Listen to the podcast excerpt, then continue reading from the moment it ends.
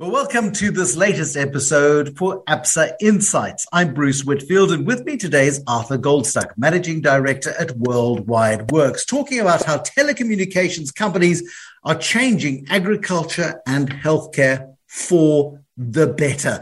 And I think, Arthur, you'll know this better than most. There's the gap between the actual and what happens in the present, and between what we dream about telecommunications companies will be able to deliver in the future. Where are we now and where could we go to?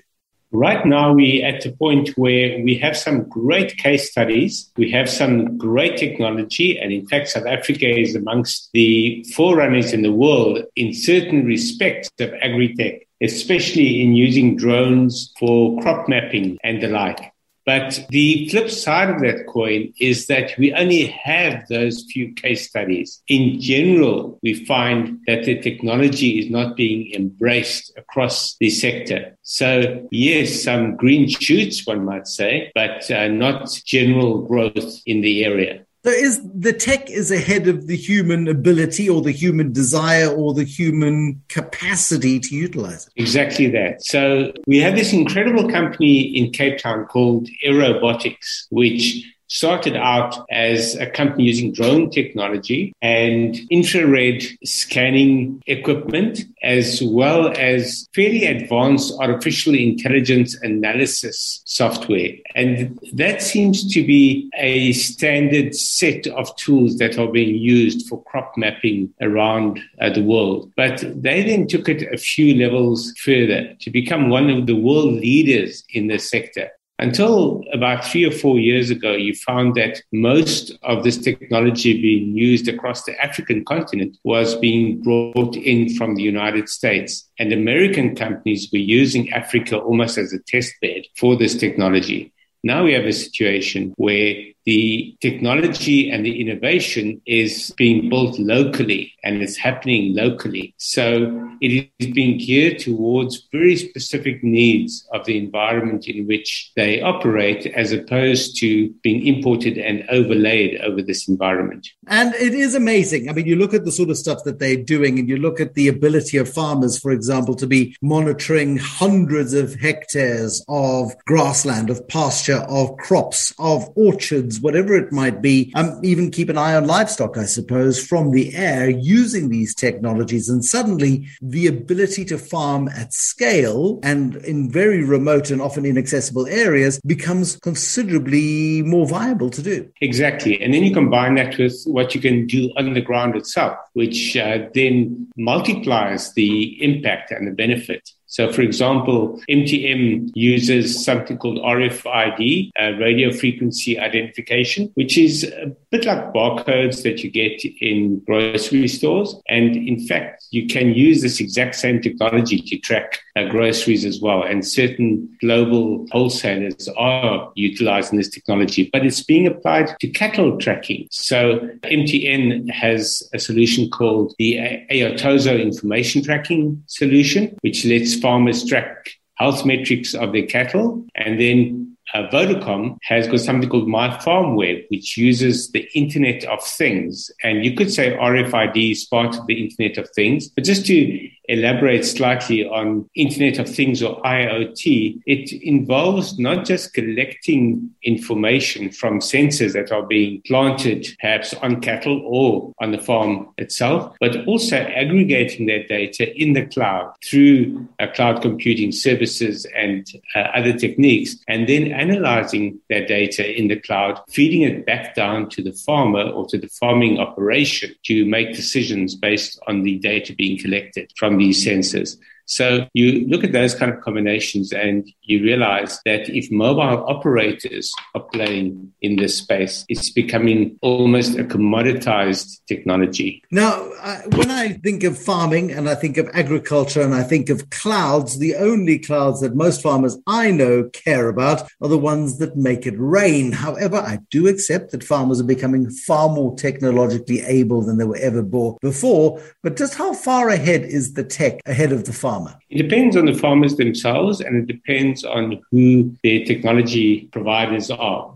So there are now examples of startups that are gearing themselves towards the small farmer. And it's very much a question of whether that farmer wants to be part of the solution. So one of my favorite examples is a South African startup called Omniolytics which is using digital sensors that are linked to IBM's cloud computing service and its artificial intelligence platform, Watson. IBM Watson, you may know, is one of the forerunners of using artificial intelligence and processing massive amounts of data. But what Omniolytics has shown is that it can use this incredible power and bring it down to the level of a tiny farmer. So why it's important in poultry in particular is because the industry has got massive challenges that they haven't been able to address on a, an individual basis, on a farm by farm basis. So, for example, the quality of feeds, the origin of feeds, the high cost of uh, feed, and the like. And then um, avian flu breaking out again and again, and various other diseases also being brought to bear.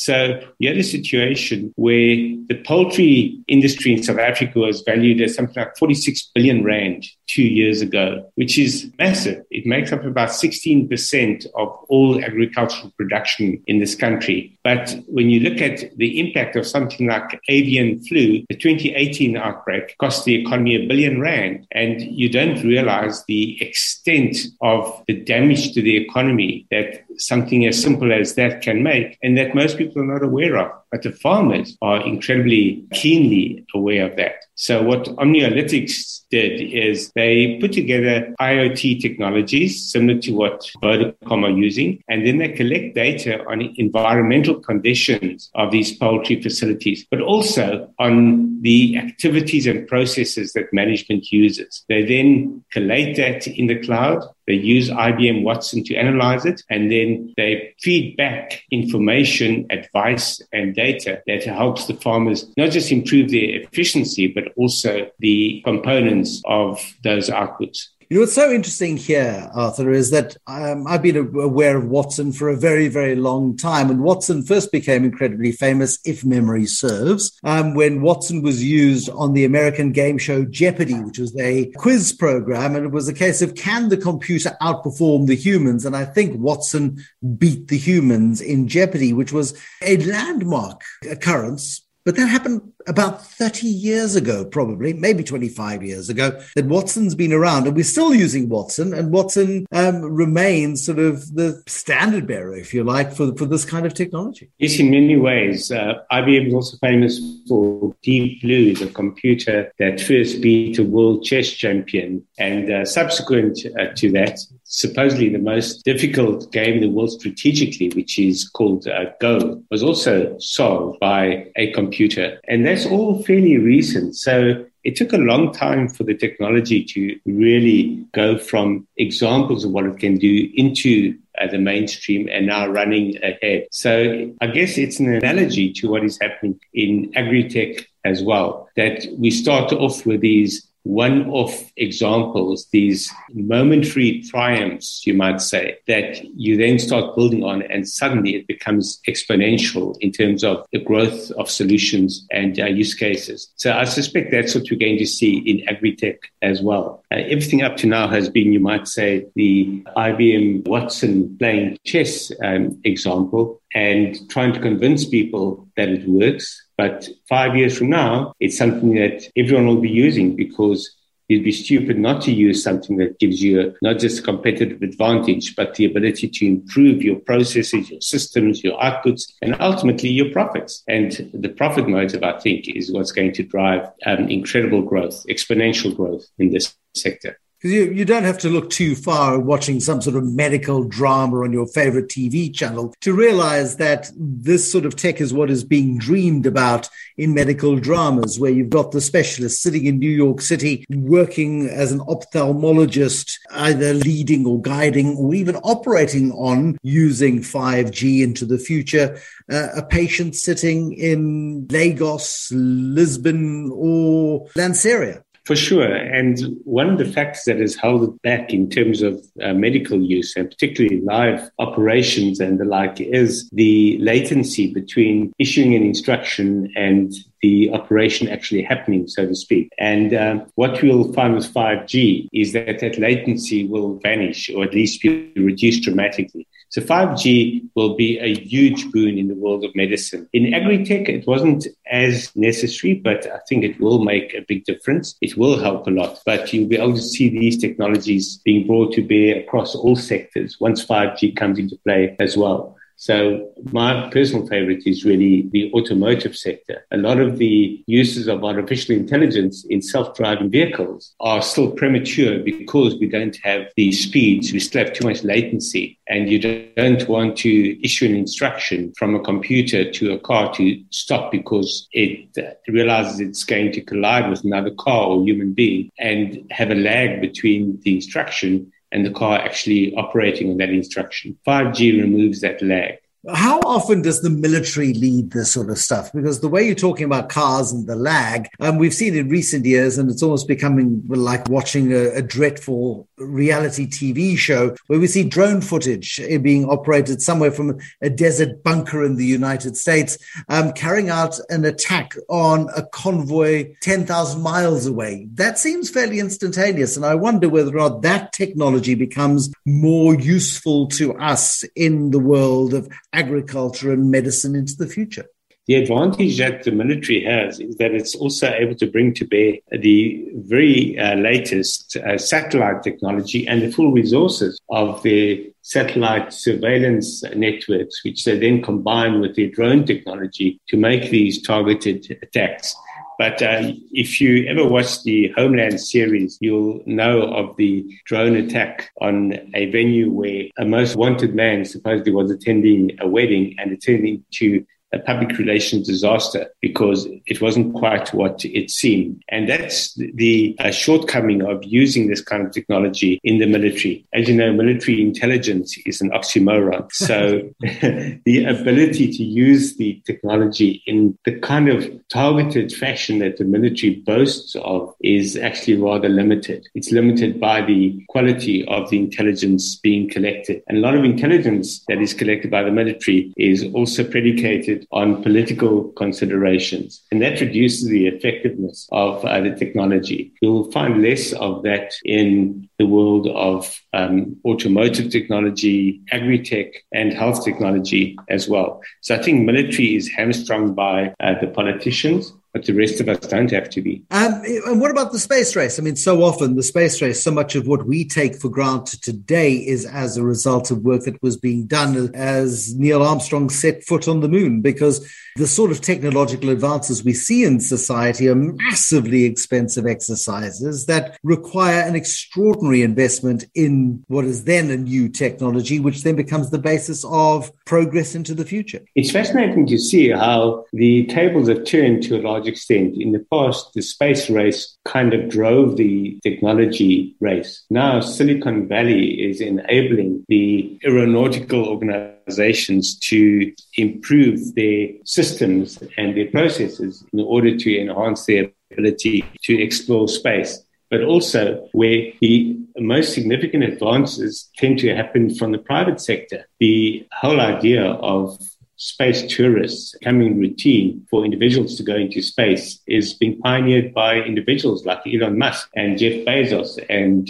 Mr. Branson with his Virgin Galactic operation. And we've seen that the visions of people uh, like these do eventually turn into reality as opposed to the science fiction ideas that come out of the likes of uh, NASA tend often to remain uh, pure science fiction. So I think with individuals, with the likes of Silicon Valley being part of that uh, action, all being involved, we're no longer depending on the military and the uh, aeronautics industry to drive innovation. It's the other way around. And I also wonder just how useful this perpetual cycle of innovation is, considering just how slow most of us are as human beings to adapt, are to adapt to the sort of technological revolution that's happening around us each and every single day, Arthur. Um, you know, by the time farmers catch up to today's technologies, technology would have moved on to the next 20 years, two or three years from now. Which you think we're slow, but if you think of the technology that we have in our hands and on our wrists,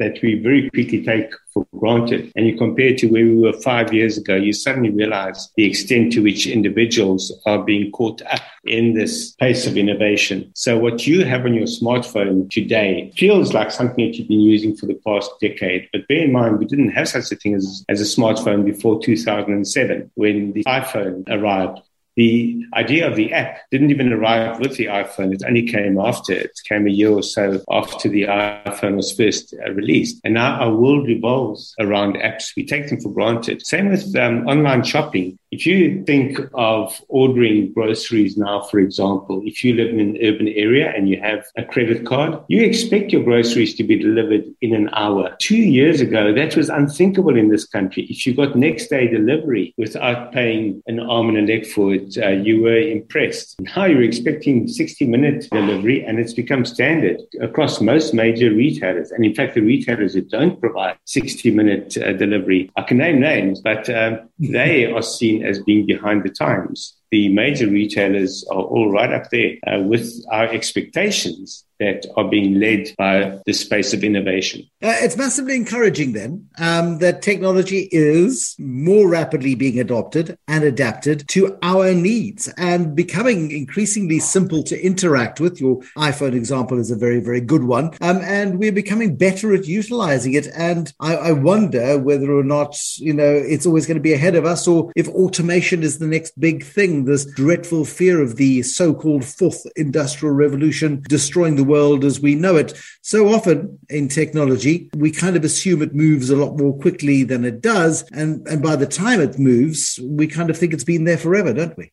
Exactly that. And the real bottom line is that we are now looking at constant incremental innovation rather than leaps of technology and leaps of innovation. And that's why we are being slowly seduced into the next big thing. You could say suckered into the next big thing in the case of helping the giants of cloud computing to increase their footprint, their subscriber base, their advertising and the like we are actually all part of their product and they're becoming these multi-trillion dollar giants, which was unthinkable just three or four years ago. As far as Africa and deliver using technology that's focused on on on medical solutions. As far as delivering African medical solutions into the future, is the improvement as exponential as we've come to expect it to be, or are things slowing down a bit? It's not anywhere near as, as exponential as we've been led